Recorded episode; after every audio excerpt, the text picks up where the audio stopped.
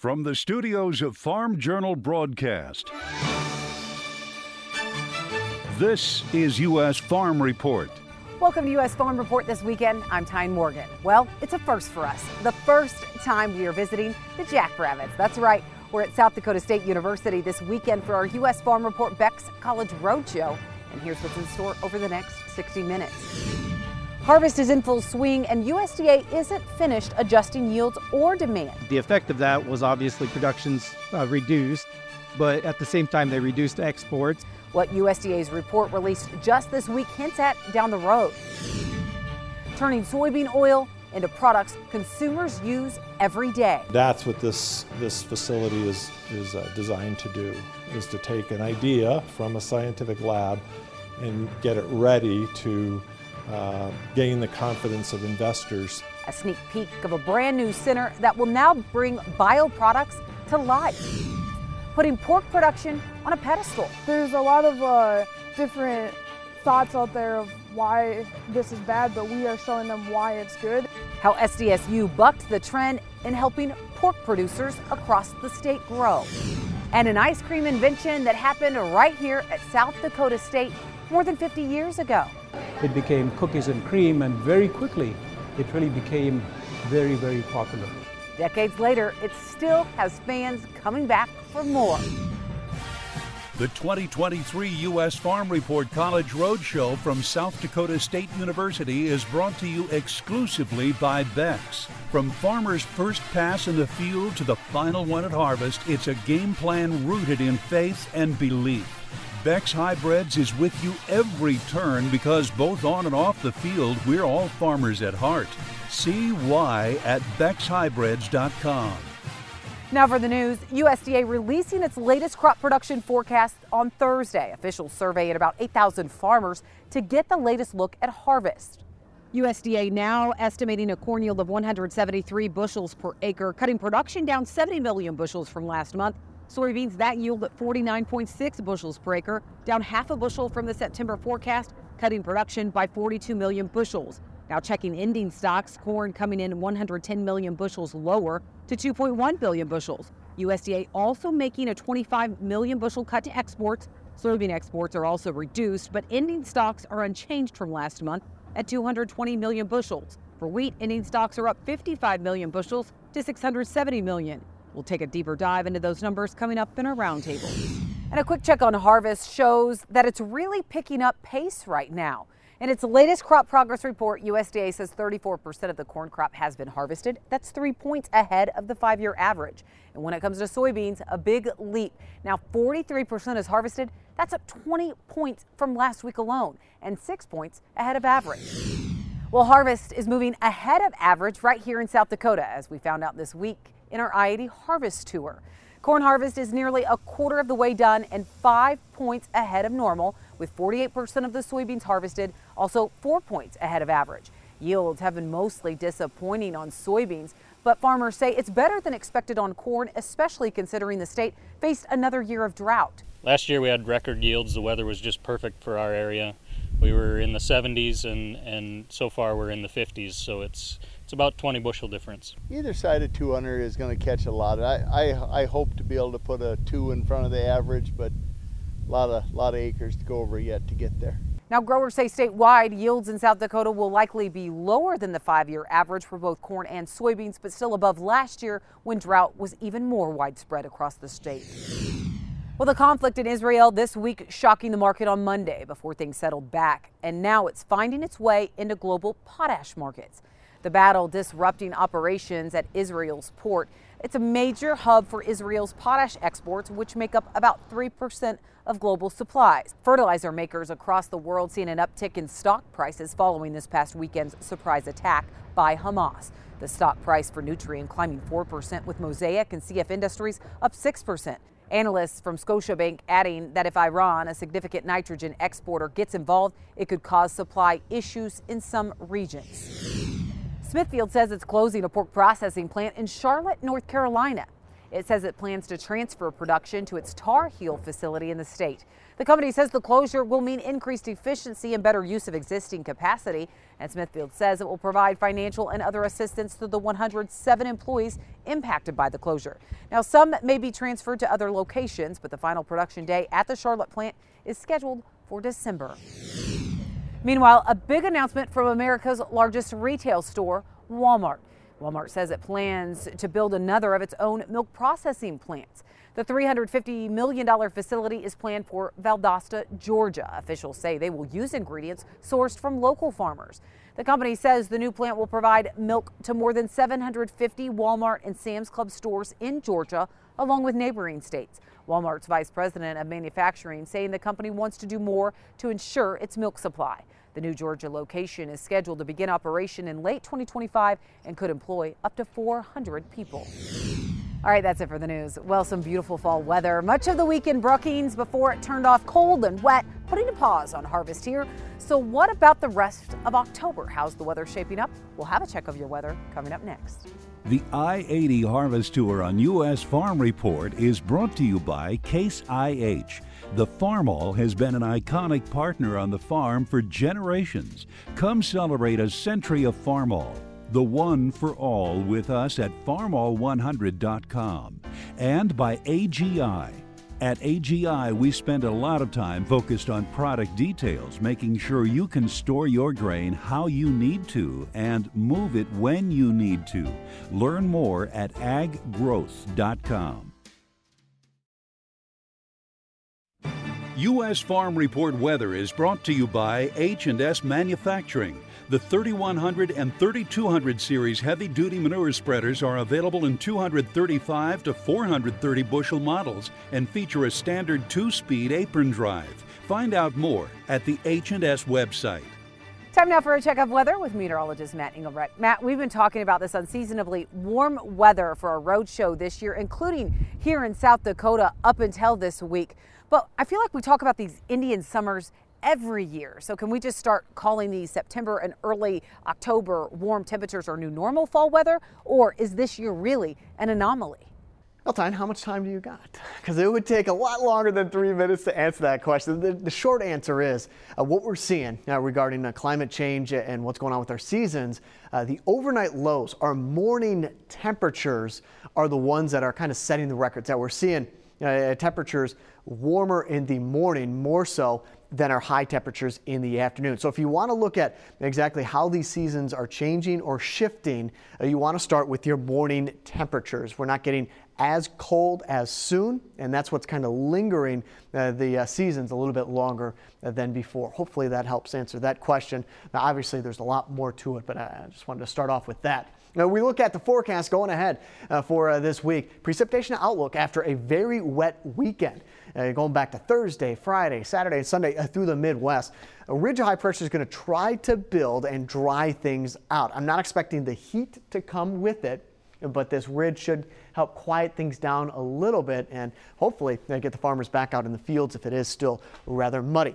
On the west coast, a ridge of high pressure will start to build, but that is not going to last the entire week. In fact, our next piece of energy is going to start to move in until that happens. They expect the heat to build off in the uh, not only the Pacific Northwest, back down here toward the west, but expanding uh, to the east as well. Possibility is there, Illinois and Wisconsin, for slightly above normal temperatures between October 17th and October 21st. So what does this look like regarding the jet stream as you go through the rest of the week? Uh, there's that uh, troublesome low pressure system uh, that uh, came through. We've had two straight weekends where this has uh, been showing up in the jet stream and producing widespread showers and uh, cold, damp conditions across the United States. That continues to linger into our Monday and Tuesday and amplify or push up this ridge out here to the west. So we got lines dipping down well to the south here and then up to the north there.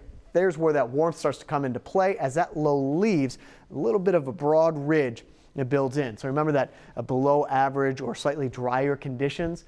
Well, that's going to be Tuesday and Wednesday into the Midwest. A little bit wetter with this trough coming in and across the Dakotas. There's a look at the jet stream Wednesday, Thursday, and also into your Friday.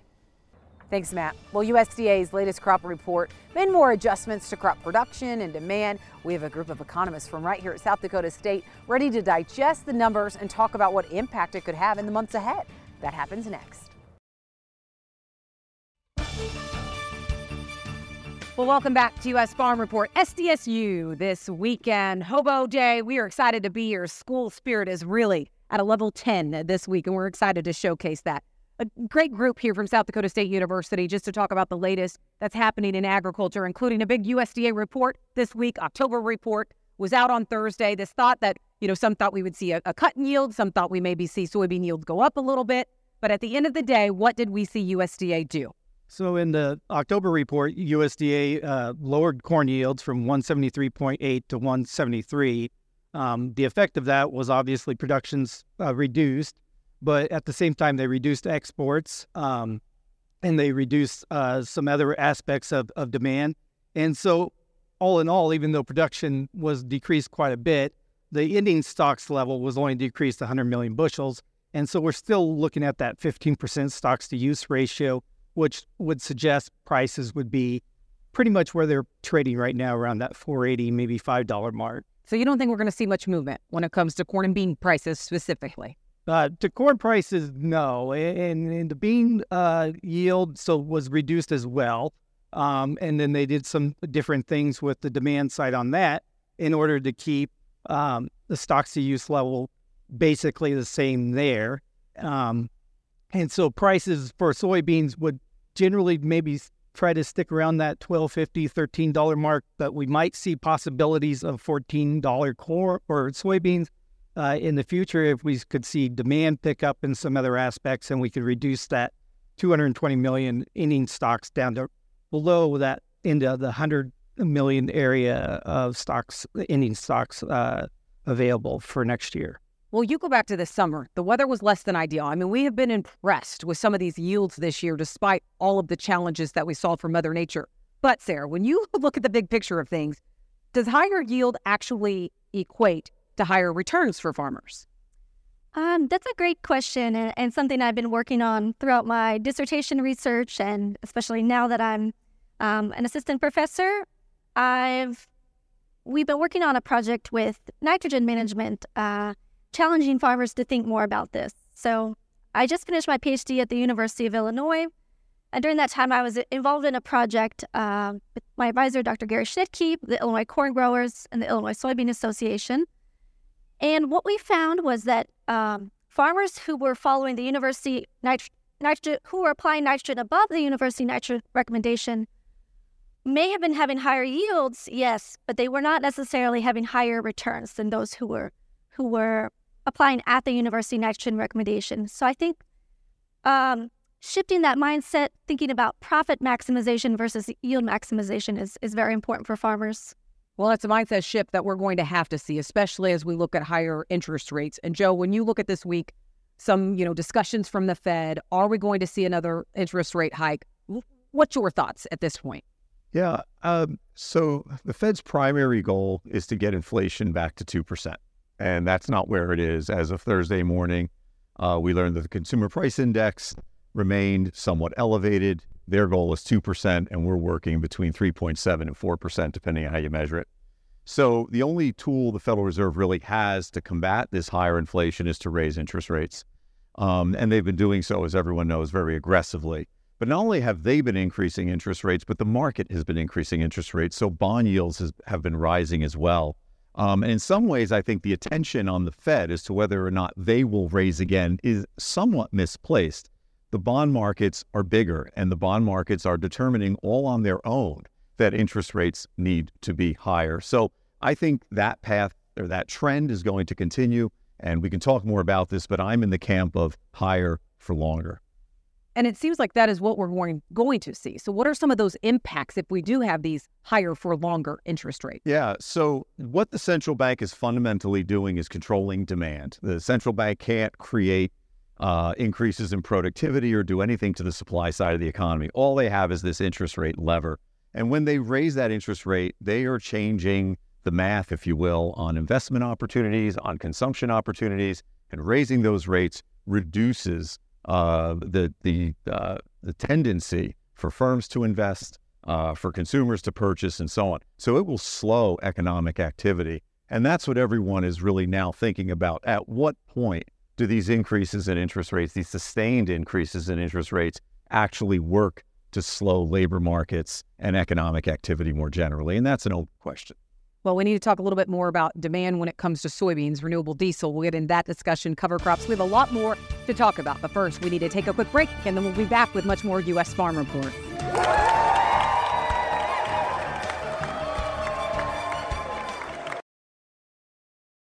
The push to go solar. That's John's World this weekend. I have spoken, maybe a little too often, about the unwarranted concern over minuscule farmland lost to our solar arrays until I realized it really wasn't about the land. It was about changing how we get power and our electricity. Far more solar panels are being installed somewhere other than cornfields. Numbers for rooftop solar, for example, surprised many experts in the last year. The resistance to renewable energy, though, is increasing, which is typical for disruptive technologies once they gain too much momentum to be dismissed outright. Solar energy is ever more strongly linked to electric vehicles as well, which compounds the unease many feel about the future. Nonetheless, there are efforts to mitigate this non-existent farmland loss problem. One of these is called agrivoltaics, combining agriculture with solar installations. Now, this effort strikes me as more curiosity than breakthrough, though. One common solution to farmland installations is grazing underneath the panel. The combination works for pastured sheep and cattle especially, although I would never underestimate the ability of a cow to rub any post loose. As extreme heat becomes more common, the shade becomes more valuable for pastured livestock. Another mixture of solar and ag that caught my attention was this intercropping experiment. The first thing I noticed were the solar panels were fixed vertically, which would drastically lower the electrical output, at least at my uh, latitude anyway. But this photo is from Alberta, Canada, where the sun always hits at a much lower angle, and that decreases the efficiency loss enough to make something like this idea a little less unthinkable. Still, as an older farmer whose ability to operate a million dollar combine safely in huge open fields, and that's a discussion of our continuing discussion on our farm, the idea of driving accurately between expensive solar arrays, even with amazing electronic assistance, is something I think better left to Canadians, perhaps. John, I have a lot of questions after seeing those photos. Wow. Well, when we come back, an award winning tractor team. How did they pull it off? That's Tractor Tales next.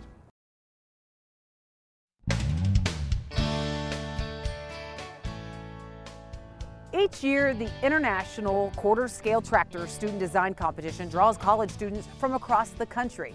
And for South Dakota State, they've seen huge success, as you'll see with Rabbit Force One this weekend.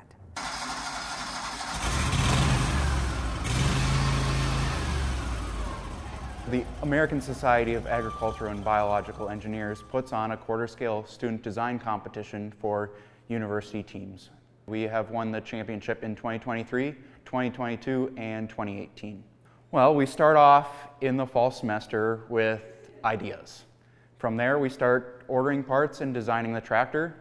And moving into the spring semester, we start building the tractor. We write reports on it during the spring semester, and then in the first week in June, we travel down to Peoria, Illinois to compete in a competition with the other teams. That competition consists of team presentation, a design judging session, and performance events like a tractor pull and a durability event. This is RF1, it stands for Rabbit Force 1. It's a lot of long hours. Uh, we spend a lot of time researching parts that we want to include on the tractor. Um, we spend a lot of time modeling in SolidWorks. and then uh, sp- spent a lot of time wrenching in the shop too to put the tractor together. So this tractor is fully drive-by-wire with the electric steering. We shift our manual transmission with electric actuators. Got a custom PCB on the tractor for all our controllers. Oh, it's fabulous to drive it around and show off to people. Back to back champions. Congratulations. Well, up next, revving up demand for things like soybean oil, but in a unique way, and it could open up a field of opportunity. We'll tell you how next. And later, I hope your taste buds are ready for this one because we are visiting the birthplace of cookies and cream ice cream. That's right, that's happening this weekend on our College Road Show. U.S. Farm Report is produced and distributed by Farm Journal Broadcast.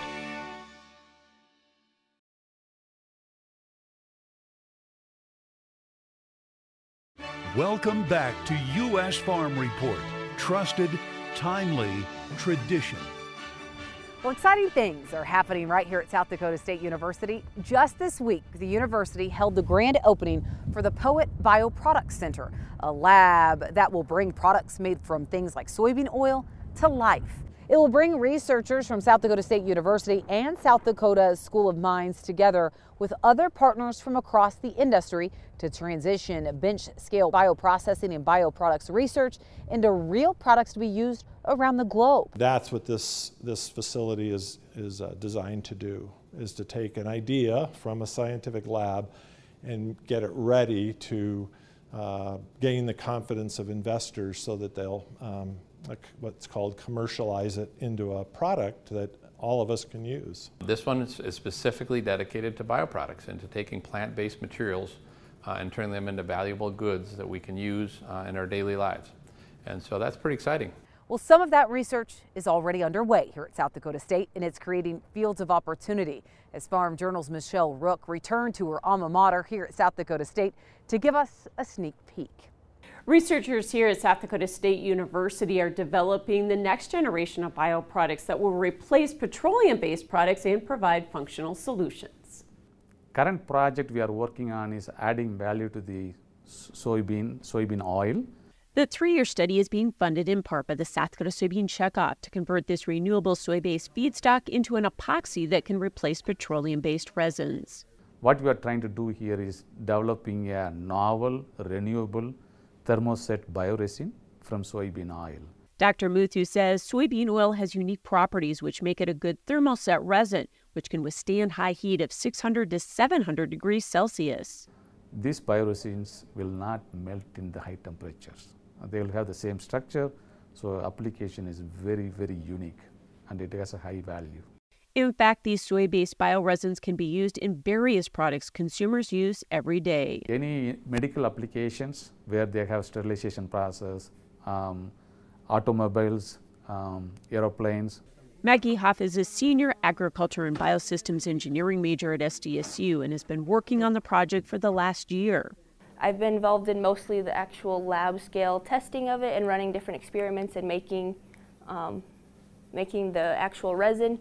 Hoff says she's excited to work on a greener, renewable alternative to plastics and other product materials that are in high demand by consumers. We only have so much petroleum and other uh, products like that that are like fossil fuels, I guess, that we are going to run out someday. It won't be soon necessarily, but we need to start working on a solution before we run out.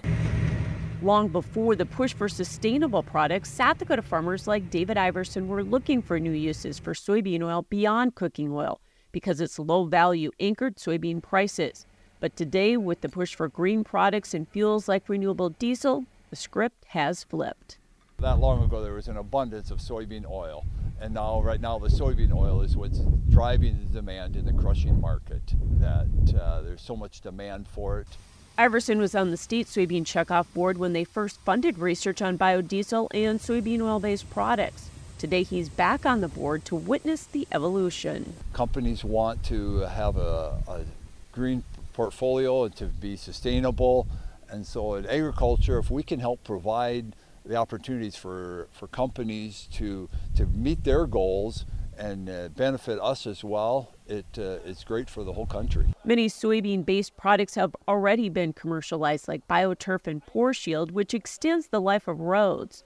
But Muthu says they've just scratched the surface when it comes to agriculture providing green, economical solutions. I think bioproducts is a new space where there's a lot of opportunities available. As long as like our product is um, an equal, a fairly equal like competitor to the petroleum-based product, if it can be replaced, that we should do that as much as possible. That's because it ultimately improves demand and the price for crops grown in the state and region. A lot of those products, are either from agriculture, if it's uh, corn, soybeans, uh, wheat stubble, just anything used in agriculture, if we can add value to any part of, of the plant or the, the residue or any part of that, that will be a benefit. I'm Michelle Rook for U.S. Farm Report.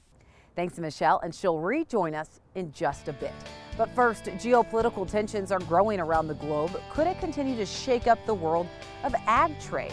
We'll talk about it with our panel of SDSU economists coming up next.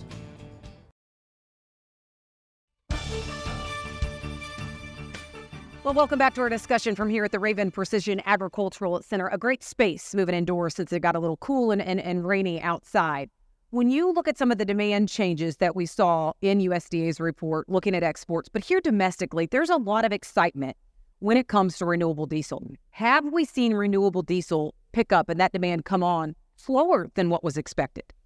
Yep, well, I think so, at least according to the uh, USDA reports and, and the crush reports that have been coming out uh, in the latest couple uh, monthly reports. I mean, yeah, we are seeing, seeing a trend of increasing crush uh, domestically for soybeans for the renewable diesel market. Um, but we, you know, there's this expectation that we're going to potentially see another 700,000 bushels per day of crush capacity in the U.S. And uh, if that materializes, um, we can certainly see uh, crush in the United States, uh, you know, be maybe above 3 billion bushels. Um, and right now we're still around 2,300 uh, or 2.3 billion bushels, according to the USDA. So, if we see that higher crush and domestic demand for that renewable diesel market, that's certainly going to put pressure up on prices and demand and, and bring down that stocks to use level to very tight levels. Do you think that's realistic for the 2024 growing season? It, it really depends on how, if these expansion projects are on time, when they can get those beans, if they can source them, if they can get the work staff and everything in line to start crushing those later in this uh, year, then I think that that's potentially a possibility. Well, we've been talking about, Sarah, some of the cover crops that may be able to be used in some of these renewable diesel facilities um, and, and looking at that as a potential crop. But when you look at cover crops, are we seeing some of those conservation practices enter into the discussion of, of the Farm Bill? Yes, there's been um, unprecedented level of uh, federal spending on some of these programs. So we saw the the Inflation Reduction Act with allocations for cover crops. We saw um, some pandemic spending directed towards crop insurance programs, uh, funding cover crop planting. And we've also seen um, the Climate Smart Commodities Program, which is a, a huge level of spending to support not only cover crops, but other agriculture practices that sequester greenhouse gases. So um, there's a lot of opportunities for farmers, but uh, there's also, we need more opportunities. So part of my research, we're working on on designing a policy program to support cover crop adoption at the farm level. Because when we look at the literature, um, the proof of the, the yield and economic benefits long term for cover crops is just not there yet when we look at cover crops widespread across the US as a as a general policy. So working to think about that and assist farmers through those challenging first few years of adoption to reaching those more profitable levels with cover crops. Joe, talking about challenges, when you look at the economy, I mean, there was this thought that we were going to see. We've talked about a recession now for what two years, and that it's imminent, it's coming. We haven't really seen that that that take hold. Have you been impressed with the U.S. economy? Um, that's one way to think about it, right? So output, as we measure it, is above what we think of as potential. Kind of think about a counterfactual where we would be if all was right with the world. And our output is slightly above that. As we all know, labor markets are very tight. So the economy seems to be defying this higher interest rate environment.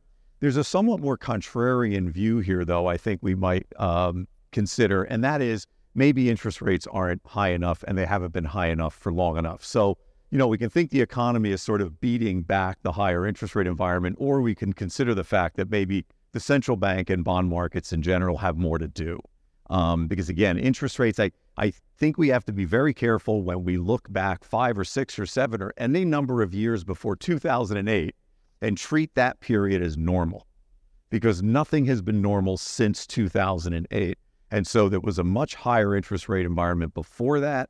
And I would offer the proposition, perhaps somewhat uh, unpopular proposition, that maybe a higher for longer interest rate environment is what we will ultimately see. In that environment, I think economic activity may be suppressed at some point, but we might not be at the point of suppression. Well, thank you all for being here. We really appreciate it. All right, we need to take another quick break, and then we'll have much more from U.S. Farm Report this weekend.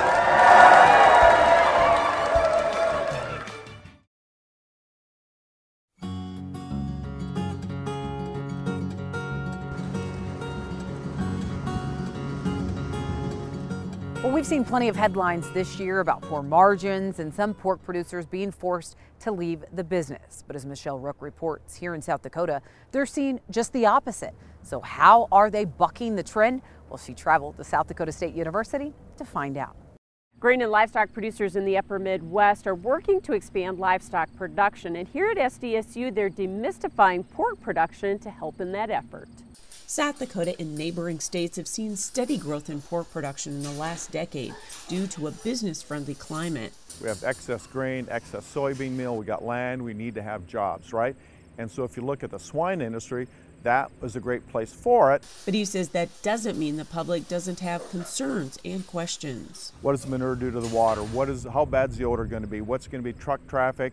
Is it are you humanely treating those animals? So in 2016, SDSU built a new swine facility, and one of the goals was to demystify pork production through transparency. Due to biosecurity reasons, we don't want to have people come into our barns uh, for the risk of bringing disease in. And so what we've done, we've designed the barn so we can bring people in from the outside without them having to shower in. We open the doors, they can see everything that we have. During COVID, they also started doing virtual tours. Senior animal science major Callista Roars is one of the students that lead Zoom tours as part of Operation Main Street. We talked about the different farrowing stalls, the feed system that we have, because we have a really fancy technical feed system that we have used for research and just basic care and then um, let them see the piglets. Everyone loves seeing those piglets, so it was a good opportunity to share with people that don't really have any knowledge about the swine industry. Through the tours, the public can see firsthand modern pork production practices. The main takeaway is just that we are doing it uh, most humane as possible. Thaler says the other goal is to educate zoning boards and county commissions about what's involved in a concentrated animal feeding operation. And so when they are making that decision whether or not to approve a request to put up a barn, they've got real information, they got science based information. Growing the livestock industry in the region is important with the increased soybean processing capacity. Plants are crushing for soybean oil for renewable fuels, which will leave a surplus of meal. The animal industry is our biggest consumer of soybean meal and we really need them more than ever now because oil is in demand. And Thaler says through the promotion of livestock growth, it also provides an avenue for the next generation to get into farming. I'm Michelle Rook for U.S. Farm Report. Thanks, Michelle. Well, utilizing some livestock manure as fertilizer is nothing new. But what about wastewater fertilizer? That's next. Is sewer sludge safe for fertilizer?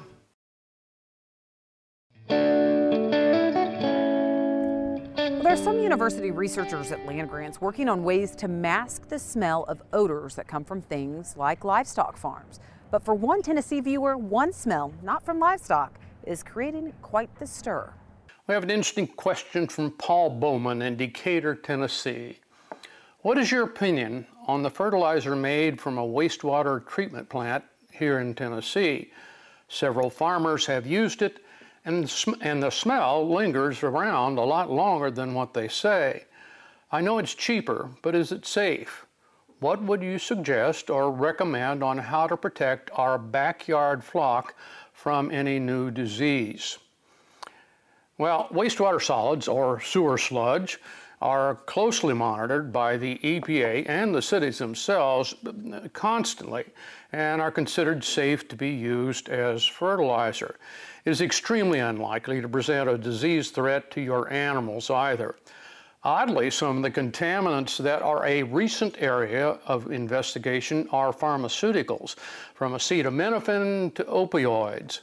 Now, about 40% of biosolids are disposed of as ag fertilizer, and we're continuing to examine whether a slow buildup of such trace contaminants in soil is a long-term problem. Strict rules about runoff and stringent testing have not shown significant dangers. This ag disposal method, though, is usually more about how our brain works than whether sewer sludge is hazardous to human health. Humans evolved to depend largely on sight to experience and manage in the world. Our sense of smell is, well, crude compared to many other mammals. Nevertheless, odors have a powerful impact on brain reactions and emotions. One of those emotional reactions is called pathological disgust response. It is largely involuntary, which is why one child vomiting in a classroom can trigger others simply from the smell. We don't have any choice about what types of odors cause this response. It's hardwired into our brain to protect us from contamination. At the same time, our sense of smell can acclimate through what's called olfactory fatigue, where the brain responds less the longer the odor is present. Many agricultural smells fall into this category. Hog farms, silage, Machinery odors and smoke are examples. We even become desensitized to body odors from those around us or persistent smells in our home, such as seasonings like curry or strong cheeses. It's little comfort for me to say you'll get used to it, but we are built to adjust that way. However, the instinctive link that things that smell bad are harmful cannot be easily overcome with logic and lab results. Thanks, John. Well, that conversation may not have been so appetizing, but after the break, we're about to tap into your taste buds. It's a find that happened here at SDSU more than 50 years ago, and it changed ice cream as we know it today. We'll tell you how next. U.S. Farm Report is brought to you by Brandt, technology driven nutrition that feeds your crop.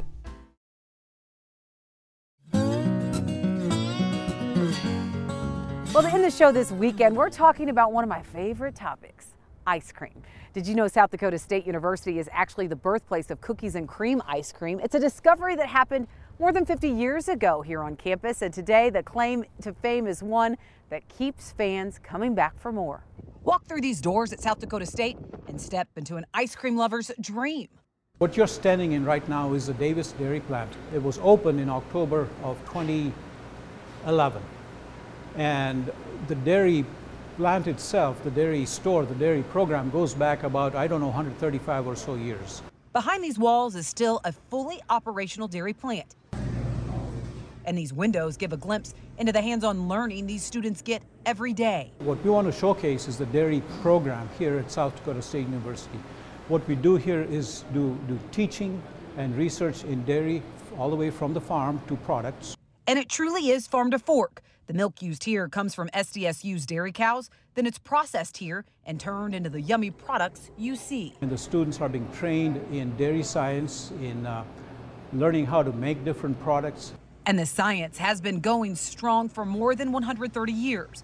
But it was nearly 50 years ago that a popular ice cream flavor was born. It was like a lot of like a lot of inventions, you know, it just came about. Shirley Seas, the plant manager at the time, told two students that he had an idea. He said, boys, go get some Oreos, Oreo cookies from the store and and crush them up and put, put them in ice cream. Let's see what happens. Turned out to be okay. It became cookies and cream, and very quickly, it really became very, very popular.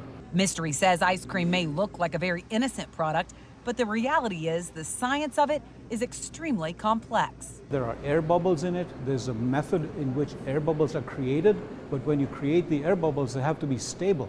so that when you put the ice cream in the mouth, it will gently melt. It has to be frozen at the right temperature, at the right rate. The ice crystals have to be a certain size, otherwise, in the ice cream world, it's called sandiness because the ice cream tastes very gritty. Tapping into the science while also uncovering new flavors for others to enjoy. It's how the Dairy and Food Science program here at SDSU serves up a student experience that's truly unique. By the way, job placement upon graduation for the Dairy and Food Science program is 100%. Just amazing. On that note, may just have to get some ice cream to celebrate another great road show this weekend. A big thank you to everyone here at South Dakota State. They've been so gracious, and what a fun week it's been. Next week, we're off to Kansas State University for our next roadshow stop. From make, helping make sorghum a sought after crop around the globe to a purple combine that's a staple at K State tailgates now. We hope that you'll join us next week for a K State College Roadshow as we work to build on our tradition. Have a great weekend, everyone.